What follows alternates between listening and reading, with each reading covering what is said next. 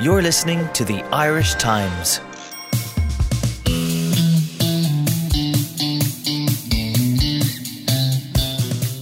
I must say, I'm jealous of you this morning, Pat Nugent.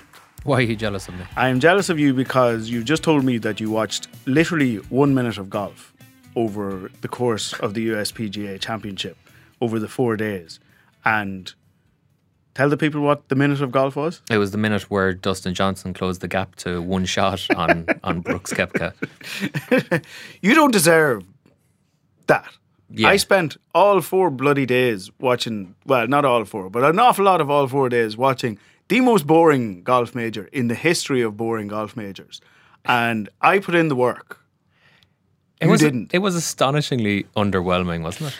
It was. Do you know what was interesting about it? Was uh, even if Brooks Koepka hadn't run a mile clear of the field, um, it was a really boring golf course.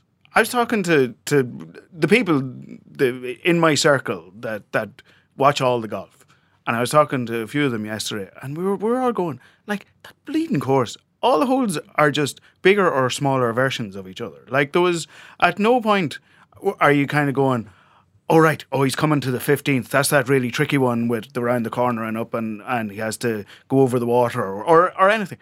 None of the holes had any kind of. There was no signature hole, um, and so you were at no stage like like if somebody is seven clear at Augusta, you're going well. Listen, he still has to go to the twelfth.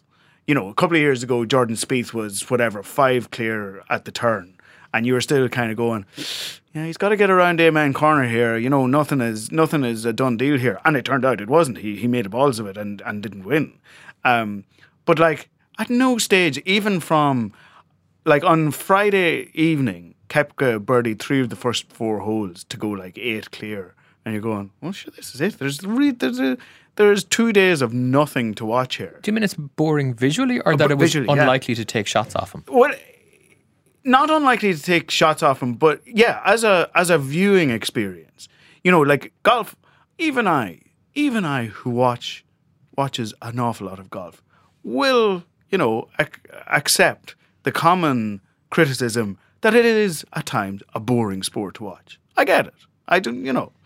But what prevents it from being a boring sport to watch is the variable, and the variable is the courses. Like the courses that you know, you're like if you're watching whatever the Players Championship, well, at least they have to come to the seventeenth, you know, with the Island Green. Mm. Or if you're watching, I don't know, something from St Andrews, there's you know, there's holes that you're, oh my god, like this is this is gonna. I know, I know what the test is coming here. Whereas Jesus Christ, Bethpage is just this brutally long course with knee high rough, and in every hole, as long as Koepka got his drive away and it landed on the fairway, By God, or- did or he the- get his drive away? yeah, because he's the best driver in the world uh, at the minute. And as long as he was able to do that, you're kind of going, eh, nothing bad is going to happen here. Until as the point at which you came in, uh, where he had bogeyed four holes in a row, uh, uh, and Dustin Johnson had birdied a few, had got to minus eight. Uh, Koepka got to minus nine, and like I'm half joking, but literally, it was exciting for, I would say, no more than three minutes. Because then Johnson made a complete horlicks of his next two holes, and it was out to three shots that it was all over. I didn't even stay up to watch the end of it.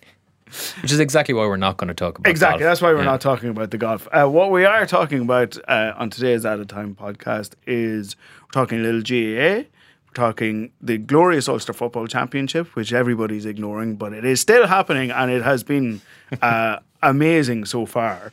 Uh, even though Monaghan got beaten on Saturday night, uh, we'll be talking to Paul Fitzpatrick of the Anglo Celtic Cavan about that.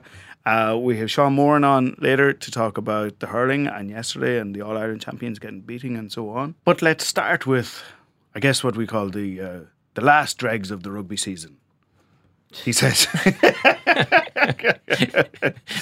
maybe that's a little pejorative. I think it is. For the glorious ending of uh, the long rugby season, uh, Gavin Comiskey is here.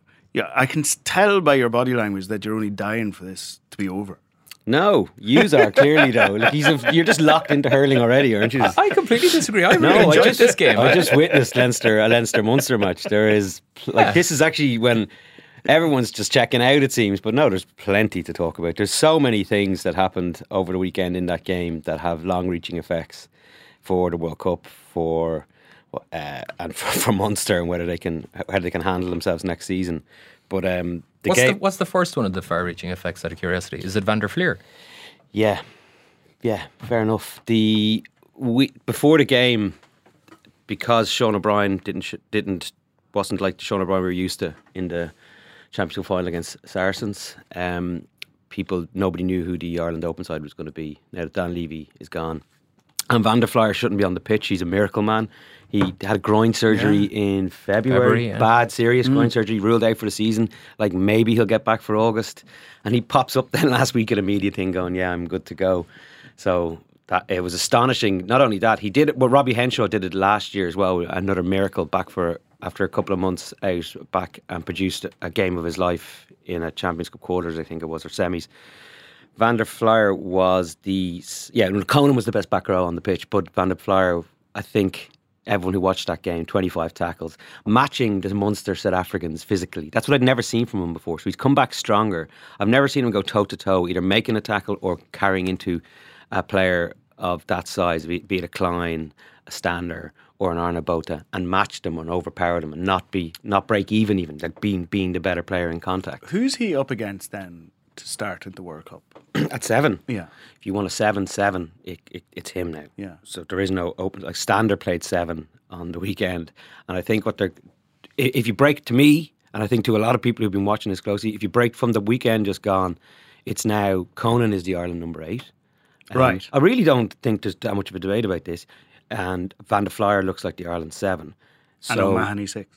it's I, I I'm going to check, keep changing my mind. A man near standard, a man near standard. Just I think it has to be O'Mahony because of the other elements of his game and his leadership and all that. But um, uh, Stander coming off the bench along with like an Iain Henderson or Tadhg Beirne suddenly makes everything seem a little bit better. You know what I mean? But uh, Conan has to get eight. Uh, Van der Flier was just superb, and also Rhys Ruddock. If you look at the stats, Rhys Ruddock was probably was better than O'Mahony. Um, the, the, I, I really feel like they won the game in the back row because the Munster back row um, was showed up their international caliber. Well, maybe not Arno Botha, he's played twice for the Springboks, but he's nowhere near the, the foreign recruitment that is happening. Like Marcel Coetzee is the proper elite player. Ulster have him in their back row. Leinster have Fardy. Munster's this is part of their problem. The recruitment of their, their elite foreign players, their the East and the Seaward, the Bundee, Aki, or we can go on and go on and on, give you examples of the players that make teams better. They don't have that. Um, it's a financial issue. It's a recruitment issue. Um, it's one of their many, many issues as they go into a really troublesome year because post World Cup, when you lose all the, lose all these Ireland players, we saw what happened to Leo Cullen and Leinster after the 2015 World Cup. I think once are in for a world of pain in the next season if they don't make drastic changes. So let's get into that a little bit. I saw uh, you tweeting over the weekend. Doug Howlett's gone now as well from the organisation. Like you know, just from a from a from a brains trust point of view, why why are we anywhere close to working out why people of this caliber are leaving this club? So yeah, he was uh, he's from the commercial department. Um, I know Peter O'Reilly tweeted. I ha- haven't seen it uh, confirmed yet from Munster. Um, but let's just break it down. Saying Doug Howlett leaves. Uh, he's also working with the Cork Hurlers, I believe. Uh, uh, Felix Jones leaves. Jerry Flannery leaves. So I'm, I'm not sure. And they, Philip Quinn, their interim CEO, needs to get out and get his, get in front of this now, because the head in the sand thing is just not going to work. Um, what what is wrong? Are, are they cleaning house? I- I- Maybe they are. Maybe yeah. Okay. That, yeah, that's the thing. We could be. I could be looking at this the wrong way. Yeah, Like, they, I, like so it- I think I, I, I want to stop and say because it's so easy, to, and, and I've been doing it. I've been going, look at this. What's wrong with this? What's wrong with this? They've now got no. They're going into preseason, the most important time without a forwards coach, an attack coach, and they've just lost someone from their uh, key person in their back office. They have an interim CEO.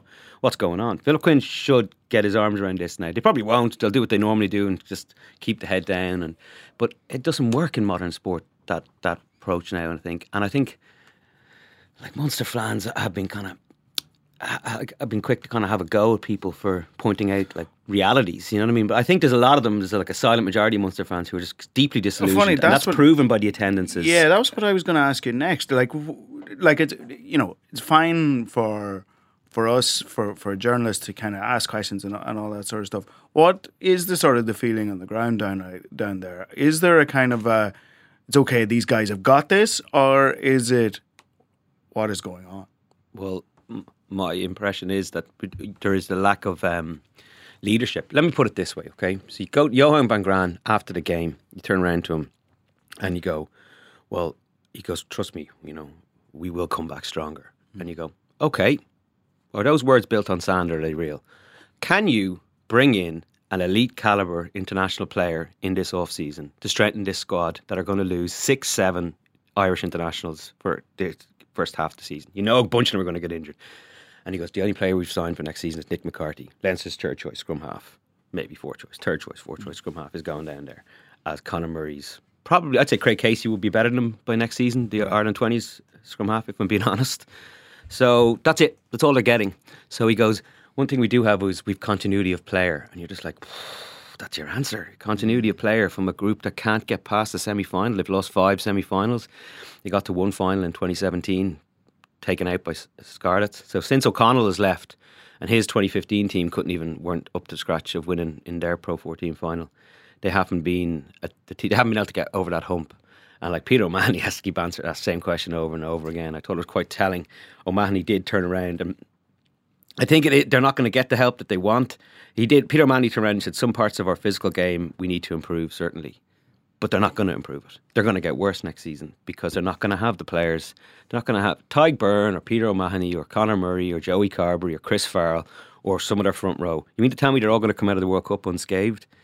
Like this happened to Leinster in 2015, and Leinster all of a sudden looked like a team in rapid decline. Mm. They lost all all of their pool games. They win one pool game, I think. Yeah, they beat Bath with a bunch of youngsters, and it was a young coaching ticket, very similar to what Munster have just gotten rid of, I suppose, or that have just left.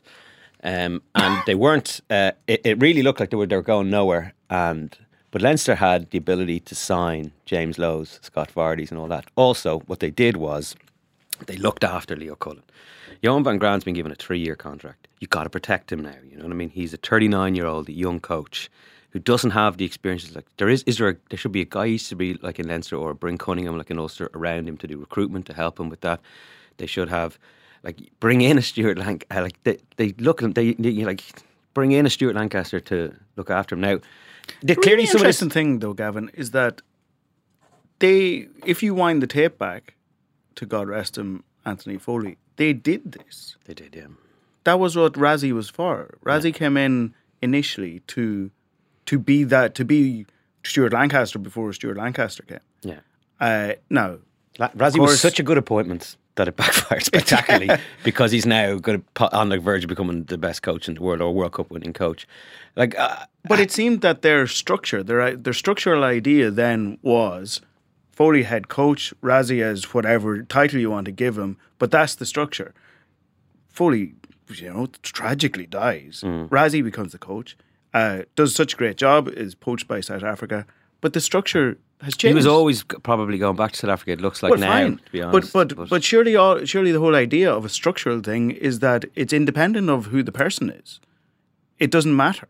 It surely that model ought to have been replicated by now. Well, I don't think anyone in Irish rugby wants to use the word director of rugby anymore. Maybe it's a cash thing, or maybe it's what you have to pay them, or something like that. But that that hasn't happened since that he came and left. Um, like Leo Cullen is not called it. Uh, Leinster don't put titles on anything, but they got their structures right.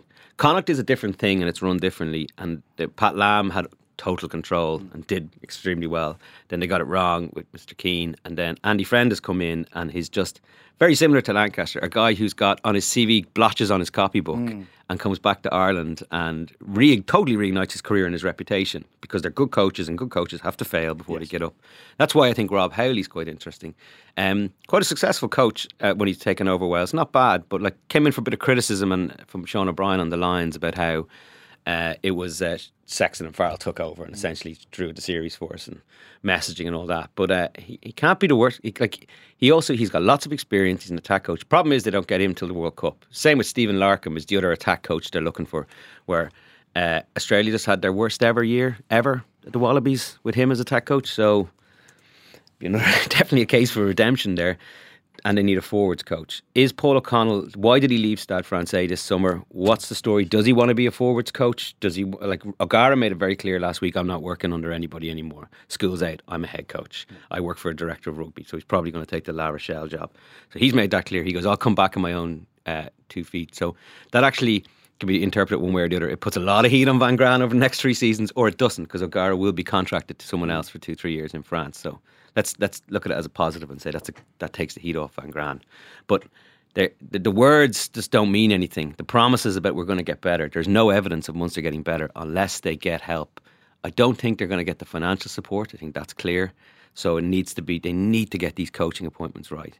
Maybe Larkham and Paul O'Connell or something like that because Stephen Larkham and Joey Carbery working together could be something special. Uh, Paul O'Connell coming in, if ever they needed him, you know, if ever they needed him or they needed a, coach of experience levels to take the heat off Van Graan to let him grow into the, the Leo Cullen type role, it's now because the evidence is overwhelmingly telling us that they are they're going backwards. They keep saying they've made improvements. They did. They brought in Tadhg Beirne. They brought in Joey Carbery. There was like they sorted out their defence. They got back to their semi-finals. But when it came to it, they're not like when you lose by 15 points in the RDS to Leinster, and Leinster don't have the World Player of the Year on the pitch. Like it, you, you, right. I don't know how you hide from those that, yeah. those facts. You know what I mean? Um, they lost by three scores in a game where the game when we were building up beforehand about how this is it, this is Leinster Munster. Two, we went two big features on the pages before mm. and going, this is the rivalry that represents Irish rugby. And while it was brilliant to watch and it was an enthralling game of rugby, Leinster won pulling up. To go back to, to the game, Gavin, uh, on Saturday. We should talk about rugby, yeah. Actual nuts and bolts. Yeah. yeah. Boring. what What did you think were, was the was the actual difference on the pitch between the two teams? Um, I'd say it kind of has to be Sean Cronin's try when a when a uh, when you're when Cian Healy takes a ball, straightens passes. Tadhg Furlong, Furlong takes the pa- takes the pass, straightens passes, mm. And Cronin takes it, having already burst through the middle as a centre and changes direction, beats two players and goes in for a try. This is the Ireland front. Well, this is a front row, or the Leinster front row we're talking about. That right there is the difference between Leinster and most teams in, on the planet. Um, well, what is that? Is that an organisation? Is that what you mean to have? Uh, have, that felt that like to me like they like the ability of those props and uh, to to make those catch and passes. All test level props should have it, but definitely all elite teenagers have it who are playing centre or out half. Yeah. You know what I mean? And these guys have it. So um, it was like Cian Healy drew the man. Like you have to you step into the man and then you give the pass. So he st- uh, Healy and Furlong stood their men down to give Cronin the one on one. And Cronin is Cronin just gets a blue jersey on and you're like, going, you gotta take him to the World Cup. As much as Schmidt would have an issue with him or whatever, um, with a 37 year old hooker, and Niall Scannell actually did all right. It should be noted that Niall Scannell he protested and got to maybe give him the benefit of the doubt, but he was being a lazy runner to come back on side. It was a killer yellow card that uh, Munster gave up 13 penalties uh, you can't, you know, you know, a chance against Leinster if you give up 13 penalties. Um, uh, but Scannell was coming back on side, lazy runner, and they talked about it during the week about Kleyn's yellow card the year before. Like they're not making progress because they're making the same mistakes. And um, uh, Luke McGrath just saw him and just spun the ball into him. Yellow card, penalty, three points. Sees later, um, like, and you're down to 14 men in a game like that. Uh, that that just killed them. And the flip side was Munster achieving nothing when they were up against 14 men, I suppose. Yeah, yeah. Le- Leinster will take a lot of. Uh, they they did a bit of a. They replicated uh, what Saracens did. They went up to another level when they went down a man. It was that, but it, it really felt like if you just go back and watch the whole sequence leading up to Cronin's try, it's just different level. Uh, two, two, two teams operating on different levels, different kind of standard caliber player, you know. My my dad always has a phrase about people who get in his nerves about how they'd wear you. Yeah. Um, I'm going to go out on a limb here and say that if he was a Munster player after the game on Saturday, he would say of James Lowe, he would wear you. he did. Did you see the bit where um, himself and Conway, who have been like they are been banging into each other every time they've come up again. Like Lowe got sent off in Thomond Park for taking him out in the air. Um, the two of them are you. You don't need to watch a game when they're marking each other, but they were still grappling with each other uh, as play moved on uh, in some stage in the game, and uh, I think Conway kind of got one of those like three inch punches on him or something like that. And instead of retaliating, Lowe looked up, and saw a Munster player running at him and absolutely cut him in two. And he celebrated in Conway's face. It was it was very hurling esque actually. But, uh, yeah, he celebrated the, uh, his, his just slicing another guy in two at Conway. He was mouthing non-stop, and he does all the time. And I'd say drive opponents crazy, and he probably does. probably get them a little bit hated. And you uh, you could see it was Luke McGrath trying to calm him down at one stage when he was looking to get in with Conor Murray. Like Conor Murray's cool and calm, and he was trying to ruffle him. And uh, but he is this remarkable player who just constantly wants the ball. Like constantly coming in out of his position, and at this stage they've just said, yeah, they just wind him up and set him out there because there's no point putting him too structured. Like that was his issue. He's making defensive problems, reads and all that when he's gone. They fixed that, and uh, smart guy. He's just so inspirational. You wonder how uh, they couldn't keep him have him in the teams for like all the time. Like he's like, granted, like Saracens looked after him and all that, but Saracens looked after everyone in the Leinster team. Um, incidentally, yeah, Leo Cullen was a bit annoyed afterwards with uh, nasty headlines because he changed his team. He, uh, I don't think it was the Irish Times. I think we're safe to report, but he was Almost certainly it was. the uh, he was annoyed with uh, the fact that there was an implication that Sexton was dropped. And in fairness, Sexton was dropped by George Kruis in the last minute of the Champions Cup final. That's why he was on the bench. But uh, the, uh, Sean O'Brien and Rob Kearney, it'd be really interesting to see. Like that could have been. Rob Kearney still hasn't confirmed the contract. Yeah. Sean O'Brien's leaving, so that would have been their last ever game in the RDS for Leinster, and neither of them were in the matchday squad. Now they both had they both went through some physical punishment the week before. O'Brien made it to training on Thursday. Back in the day when O'Brien makes it to training on Thursday, O'Brien starts. Those days have gone, you know.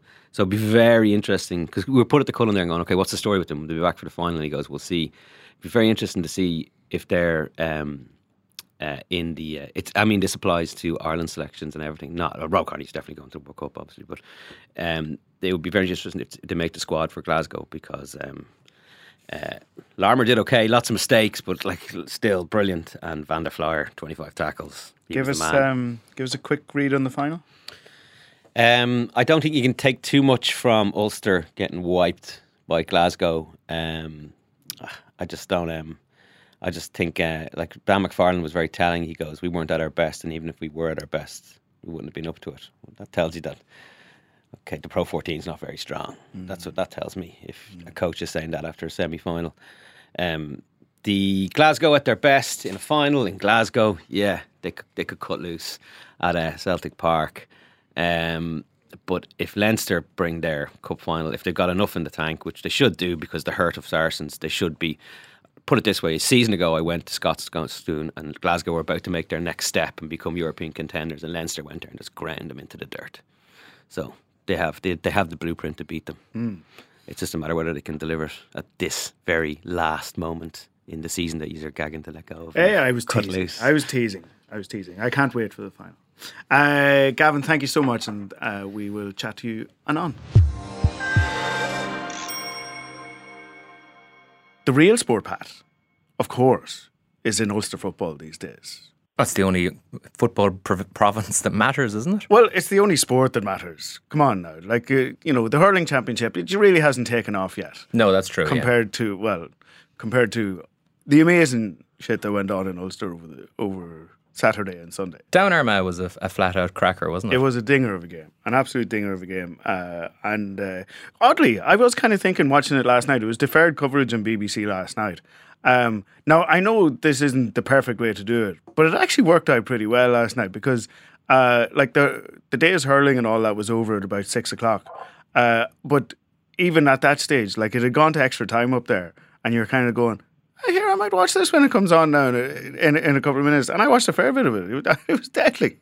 It's almost like they should be showing more games on television. Yeah, exactly. Anyway, one game that was on television on Saturday night, uh, much to uh, much to my chagrin, of course, was uh, Monaghan's defeat to Cavan, or as uh, no doubt our guest would frame it, uh, Paul Fitzpatrick of the Anglo Celt, Cavan's glorious win over Monaghan in Breffni Park. Paul, how are you? Not too bad, Malky. Thanks very much. Not too bad. Well, uh, sorry to get you out of bed on a Monday morning when you clearly uh, a week celebrating to do for a once in a generation victory over uh, your near neighbours.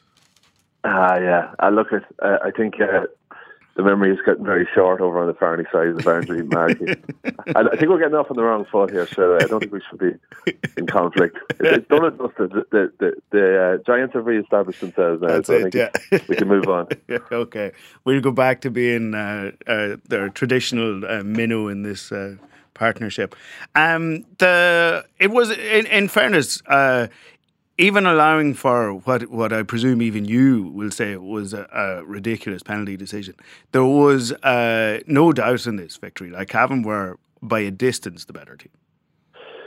They were, yeah. Well, I, I felt coming into it that I, I really felt that Cavan would win it, and the reason was um, the, I just thought conditions were perfect for, I suppose, what you call an ambush. In that Monaghan were missing so many players. First Yeah. of all, like when when word started to, to seep out during the week that Jack McCarron was out, we- knew that Darren Hughes was out, Neil McAdam, um, Gavin Dugan was supposed to be not going to play, and then then there was word that Conor McCarthy was exam tied and probably wouldn't start the game.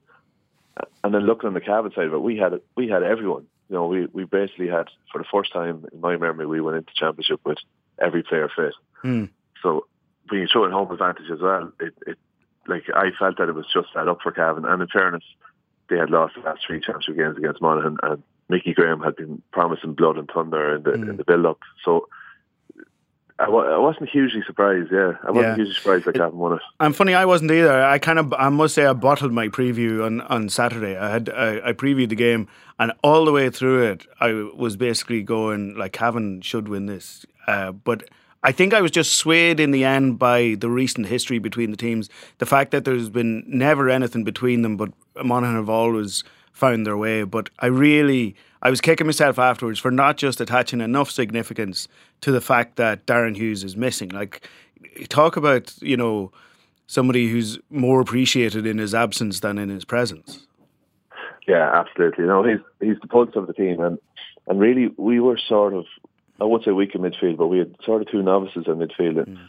in Thomas Gallagher and Conor Brady for long spells of the game, and like that was an area that definitely if Hughes had been there, you'd imagine that it would have it would have given Monaghan the upper hand. But even you know looking back through it, a goal generally decides. Like actually. Actually, a lot of these games, there's no goal, but when mm. there is a goal, it generally decides these Cavan Monaghan games. And I, I felt that looking at the stats, if if it bore any correlation to the league, that that was going to be an advantage for Cavan because I think along with Carlow, they had the joint best goal concession Yeah. record in the league, which is a which is a hallmark of Mickey Graham's actually. And then on the other end, Monaghan, I think after scoring two goals against Dublin in the first round of- the league, they only got one goal in the next six games, and they didn't really threaten a goal uh, really um, on Saturday night either. So. That Cavan just had that little little bit more about them in the evening. Yeah, and I, I felt they were they were almost sort of more professional about it. Like Monaghan had like nine shots from play in the first half and didn't score any of them, and like three or four of them were like much. Everybody loves Conor McManus and will love him till the end of days in Monaghan, but uh, his his license to shoot from anywhere in any conditions is great as long as a fair percentage of them go over. But like. God, he was miss- he was missing the posts by miles. Never mind missing the missing the sweet spot. Yeah, there was, there was one. It was funny you mentioned that because there was one incident, um, and I met a, a former Cavan player after the match. We were talking about it in in 2015. See, if you if you take 2013, uh, Monaghan, Cavan had just come. They had bottomed out really in 2011, 2012, and um, they had come with, a, with an ultra defensive system, and Monaghan beat them by a point and went on and won the Ulster final. But Cavan came back, got to the quarter final.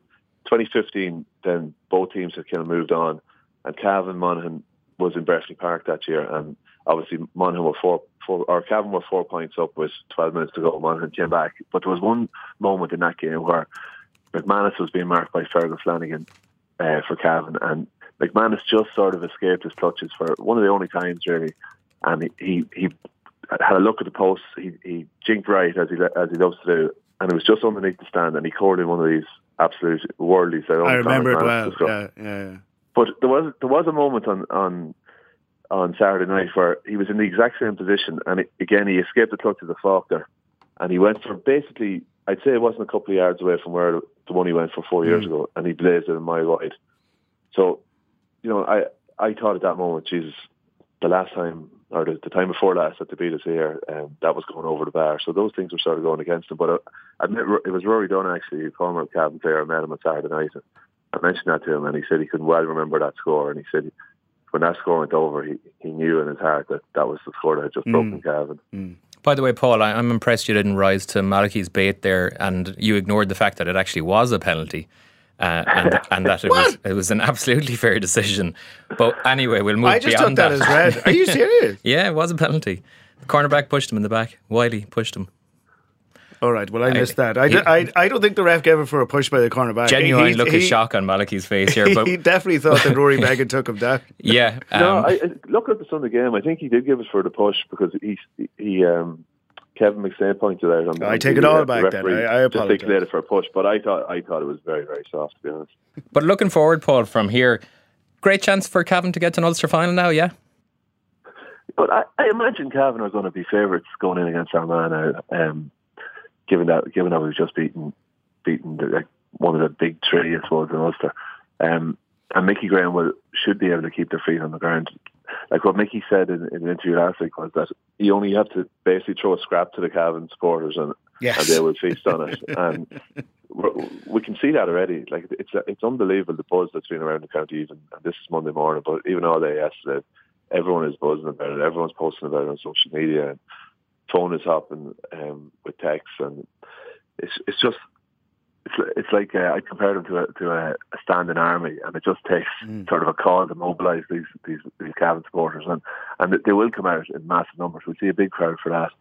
Uh, can they go and win it? I, I think they can. Yeah, they have a couple of players actually um, that Graham didn't didn't pick the last day. There's a fellow called Keegan O'Reilly who's who's a player that I I think he's fantastic, but for some reason it just hasn't happened for him yet at senior level. But um, Mickey chose chose to leave him on the 26th this weekend, which was massive talk about before the game because he's just come back from injury and a lot of people thought he might be a bolter for the team, but he didn't. He didn't make the 26.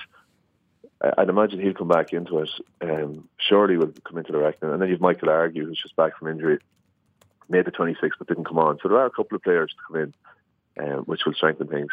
Um, obviously, Armagh Cavan, there's a bit of history there, and um, as a Cavan supporter, I would have prepared, preferred to play down because Armagh Cavan games are just horrible. They're usually poisonous type affairs, and um, I'm I'm going to say that's not Cavan's fault, but it's just going to be, it's going to be one of those games that's just going to it's going to take a lot out of everyone. Put it like that.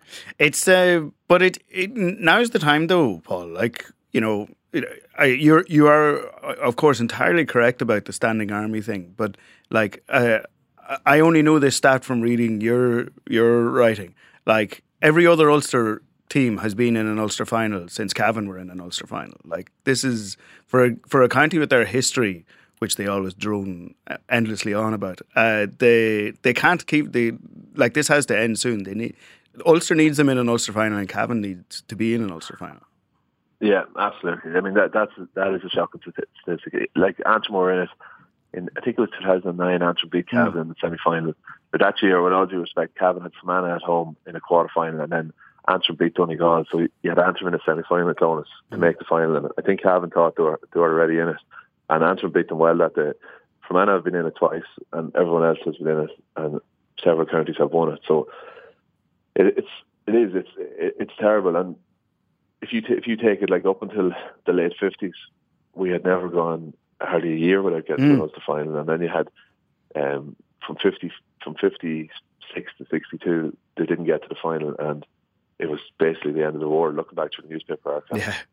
people were just couldn't believe it. But um, yeah, no, it's never gone eighteen years before, so it is a huge it is a huge opportunity, but also it's it's it's a chance for these players to earn a little bit of respect because there's the, the thing I always feel in hindsight that the whole um, social media thing of the future is blue was a big mistake by Cavan because it's it's hard to say tangibly what it did, but mm. I, I felt that it, it kind of set this general feeling in the county that the good times are just around the corner. And I described it once as as Cavan were a team whose whose best year is always next year, and that yeah. did seem the way that, the mm. way it was going there for four or five years. It was like it's only a matter of time before we win something, and it, it just never happened they never actually went out and made, made it happen. They had a few big chances against Monaghan, but when it came down to it, Monaghan were always able to be the ones that would, that would reach out and grab it. So there's probably still a feeling out there, and probably maybe Terry Hyland would have propagated this a bit, and even um, McLean de- definitely would have. That Cavan are a young team, but Cavan are certainly not a young team at the minute. They're a very seasoned team. Like if you look through right from from the defence, I won't go through them all, but like you've Ray McGalligan is there since 2008. Um, Martin Reilly's there since since 07. Uh, Killian Clarke and Grode mm. McKiernan are there since 2011. Mackey's there since 05. Even McVeety, who's only he's only 25, he's in there straight out of minor since 2013. Um, and there's a lot more experience there as well. So it's really, like, to be honest, though, a lot of those fellas are, I won't say they're reaching the end of their career, but they're certainly in their prime, and they've they've a lot less years to come than than than has already gone behind them. Like Gerard McKiernan, those boys, they're all 28, 29 yeah. now. Now's so the time. Now, now really is the time for mm-hmm. Cavan. Well, uh, you, you, will of course carry my uh, my good graces and confidence the rest of the way until uh, somebody gives you the hiding you so richly deserve. And um, thanks a million. Cheers, Paul. Thanks so much for coming on. No problem, Matthew. Thank you. Take it easy. We will finish with the doings and goings in the hurling championship yesterday. Uh, All Ireland champions beaten. Uh, Tipperary still madly on top, and uh, I was at the game of the championship so far uh, between Dublin and Wexford. Uh, Sean Moran, you were in Limerick, uh, watching watching Limerick. You know, watching their year fall to dust, just like that. Yeah, it is extraordinary how these how these things happen. Um, that a team as lionised as Limerick have been, and I mean, largely justly so over the, the last 12 months. I mean, ironically, it was, uh, or coincidentally, it was kind of 12 months to the, the day since they opened up by beating Tipperary in 2018, which was the kind of launching pad for the great uh, championship they had last year. And uh, back in the same venue, and uh, yeah, the, the, as happens in this championship, you you you you lose your your first match, and suddenly all um, those forebodings that Jackie Gerald was pilloried for uh, suddenly you know uh, shimmer into view. You know, you lose your first first match, and suddenly you're, you're under pressure. Yeah, yeah. Well, isn't it interesting? Yeah. Uh, after last year, where only two teams won uh, away from home, um, there's already three teams of mm. the four matches in Munster today. Three three have been away wins. Mm-hmm. I, I thought Sean watching Cork yesterday though, and having seen them the previous week against Tipperary, they were absolutely anemic. Was the only word to describe them down in Uí Chaoimh last week. And to call this full blooded then would be an understatement. They absolutely tore into everything. It's a stunning kind of turnaround that they've produced in just seven days. Yeah, it, it was. And you know, there was obviously a lot of talk afterwards about to what extent they had the advantage of having played last week. And in fact, leading up to this championship, it was commented on that Limerick would be uh, coming to the table, as it were, after Cork had a had a match under under their belt. And I don't think anyone kind of foresaw that Cork's match would be as uh, dispiriting as it was. But maybe that added to, to things because the old cliche, you learn more in defeat than, than in winning matches. And they they just they got such a, a, an awful diagnosis last last week that they had to respond to it. And what was interesting was obviously the attitude. What what you're saying is is true that they were they were they were far more uh, aggressive and they were they were far more, um, uh, you know, aware of the need to, to challenge the, the, the other team as opposed to try and play, play around them. Uh, but also, I mean, John Meyler, in fairness, made changes, not all of which looked as if they were going to be uh, life-saving changes, but they all worked out uh, really well. And uh, I must say, in the first half, I I could see all this, but I was reminded of the previous week where Cork had looked you know, competitive against Tipperary, um, even though Tip looked on top and uh, and fell away in the second half. And I thought that maybe Limerick, after their long gap since the league final, might have been just finding their way in the first half, and that we'd see a more recognisable team after the break. But the opposite happened. I mean, Cork really uh, stepped on, on, on the pedal, and and Limerick just fell away under the under the force of, of it all. So it was it was remarkable in one way because no one was expecting it, but in another way, that Munster Championship is, is, so tight. This is just further evidence uh, of it that uh, you know a team playing not so well and a team playing very well. There's very few of the fixtures that wouldn't be within that parameter to go either way. Do you think, Sean, people might people's memories are short too? You know, like Cork played Limerick twice last year uh, and drew with them once and really had them beaten in the in the All Ireland semi final. Um, uh, and you're is it just a matter of being sort of governed by the, the latest shiny thing that happened that that they were so wan and callow against Tip the previous week that people completely forgot the fact that they gave Limerick their two two best matches almost of, of the year last year? Absolutely. I mean, I was thinking the comparison with those comedy films where people rush from one side of the boat, and when it looks like it's going to capsize on that side, they rush to the other side. It, it's a bit like what's ha- happening here. You know, like uh, after last week, you know, Cork are dead, and mm. now you know Cork are championship contenders uh, again. And Limerick are dead. The point you, the point you make about them is it, it is correct, but it's even more extensive than that.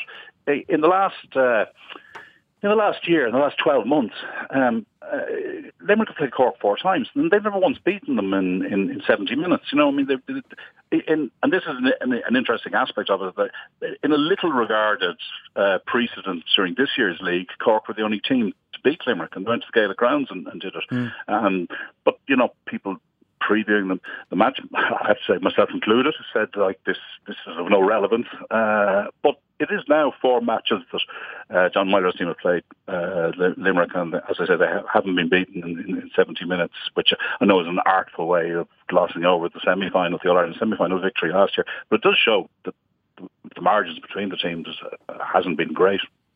One of the most bizarre aspects, though, of it, Sean, like I don't think we can necessarily ascribe any grand plan to Cork here.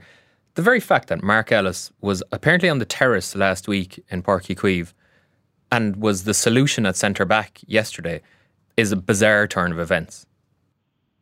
Yeah, it, sure. I mean, this is my point about what when you looked at the Cork team when it came out, you said, "God, Mark Ellis." Mark Ellis is uh, a player who's had a lot of experience playing at centre back for Cork, but the current Cork management have clearly decided that he wasn't to be their their centre back, and uh, and then when the, the the alarm went last week Tim O'Mahony, in whom like a lot of hope had been in, invested, was set to one side, and Mark Ellis plucked from the plucked from the crowds and, uh, put back on, on, on the field.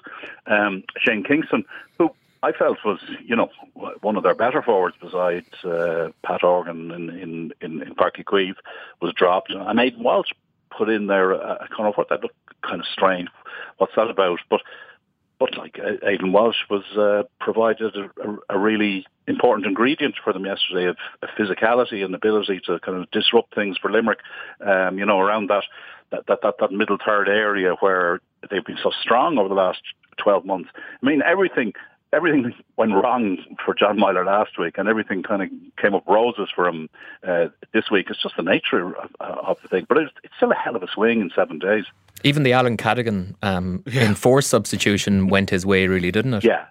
Well, that was a bit more. I won't say it's predictable, but you know, I, I think it showed yesterday what a loss uh, Cadogan was to them last year when when, when he missed the, the championship. Um, he and he, he wasn't fully fit, and he had another injury. Came back, but they were always just waiting for him to get get back uh, on the field. Now, obviously, the circumstances were unfortunate. Uh, Conor Lehane injuring himself so early in the match, but it gave Cadogan an opportunity to to come on. And uh, John Meyler was making this point afterwards because let's say the two big uh, problems surrounding Cork uh, and, and this was anticipated before the championship question, the extent to which they'd been addressed during the league. One was their defence, like how reliable is their defence? And, you know, the answer last week in Uí Chaoimh was not very. And then secondly, the, the strength of their bench, because one of the reasons they lost to Limerick in extra time in the All-Ireland semi-final last year was the contrasting power off the uh, off the bench. And uh, and yet yesterday we, we, we saw that Cork have a have a rather uh, more extensive panel now at their disposal than they would have had last year, and now obviously, you know, Cadogan is part of that, not simply because he's back from from injury, but uh, but they, they they have managed to, and, and Meyler made this point because they say probably heard criticism lots of times that you know you don't have much much impact off off the bench, and uh, and they did yeah they did yesterday. I mean uh, you know Dalton came off hit a couple of couple of and, and the, the contrast was made with like Limerick were were really uh, you know uh, burning it up off the bench uh, last year um, and really kind of adding to their their impact uh, when when when when John Kiely ran the bench, you know, in 50 55 minutes yesterday, all they got from it were two frees from, from, from Shane Dowling. So a big swing there as well in, in the, the strengths of the teams on yesterday's showing. Malky, never mind the Munster Championship and uh, and you know the notions it has about itself. Mm. You were in Parnell Park for the the best hurling game that we've had so far this year. Well, I mean, it was definitely the most exciting, and why God so compelling. Like it was so tense and tetchy and claustrophobic was the way I put it in the paper. Like at halftime, it was 11 each at halftime. Uh, both teams had had eight wides. Both teams had had six frees. Like they, they were almost like both teams had had withdrawn a defender, a seven defender slash sweeper. Although Mattie Kenny doesn't does not like us calling it a sweeper, uh, what what Sean Moran is. Um, uh, both like the puck out stuff was really fascinating to watch. Like Sean Murphy was marking Danny Sutcliffe and really putting him off his game. Danny had a nightmare. Uh, and yet was still kind of popping up to take puck out. He scored two identical points uh, straight from Mark Fanning's puck out.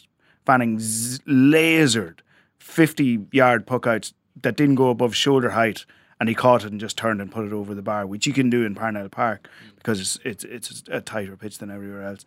Um, and it was just this really really uh, tense game. And at halftime, you were going, I have zero idea who wins this. You know, like there was no sign that either of them were going to put any clear water. Dublin came out second half. Uh, their half back line kind of took over. Chris Crummey really took over. Sean Moore and uh, Shane Barrett and um, Cian Boland was kind of bombing on from sort of in or around that area and scoring. Scoring, he scored three points uh, from play.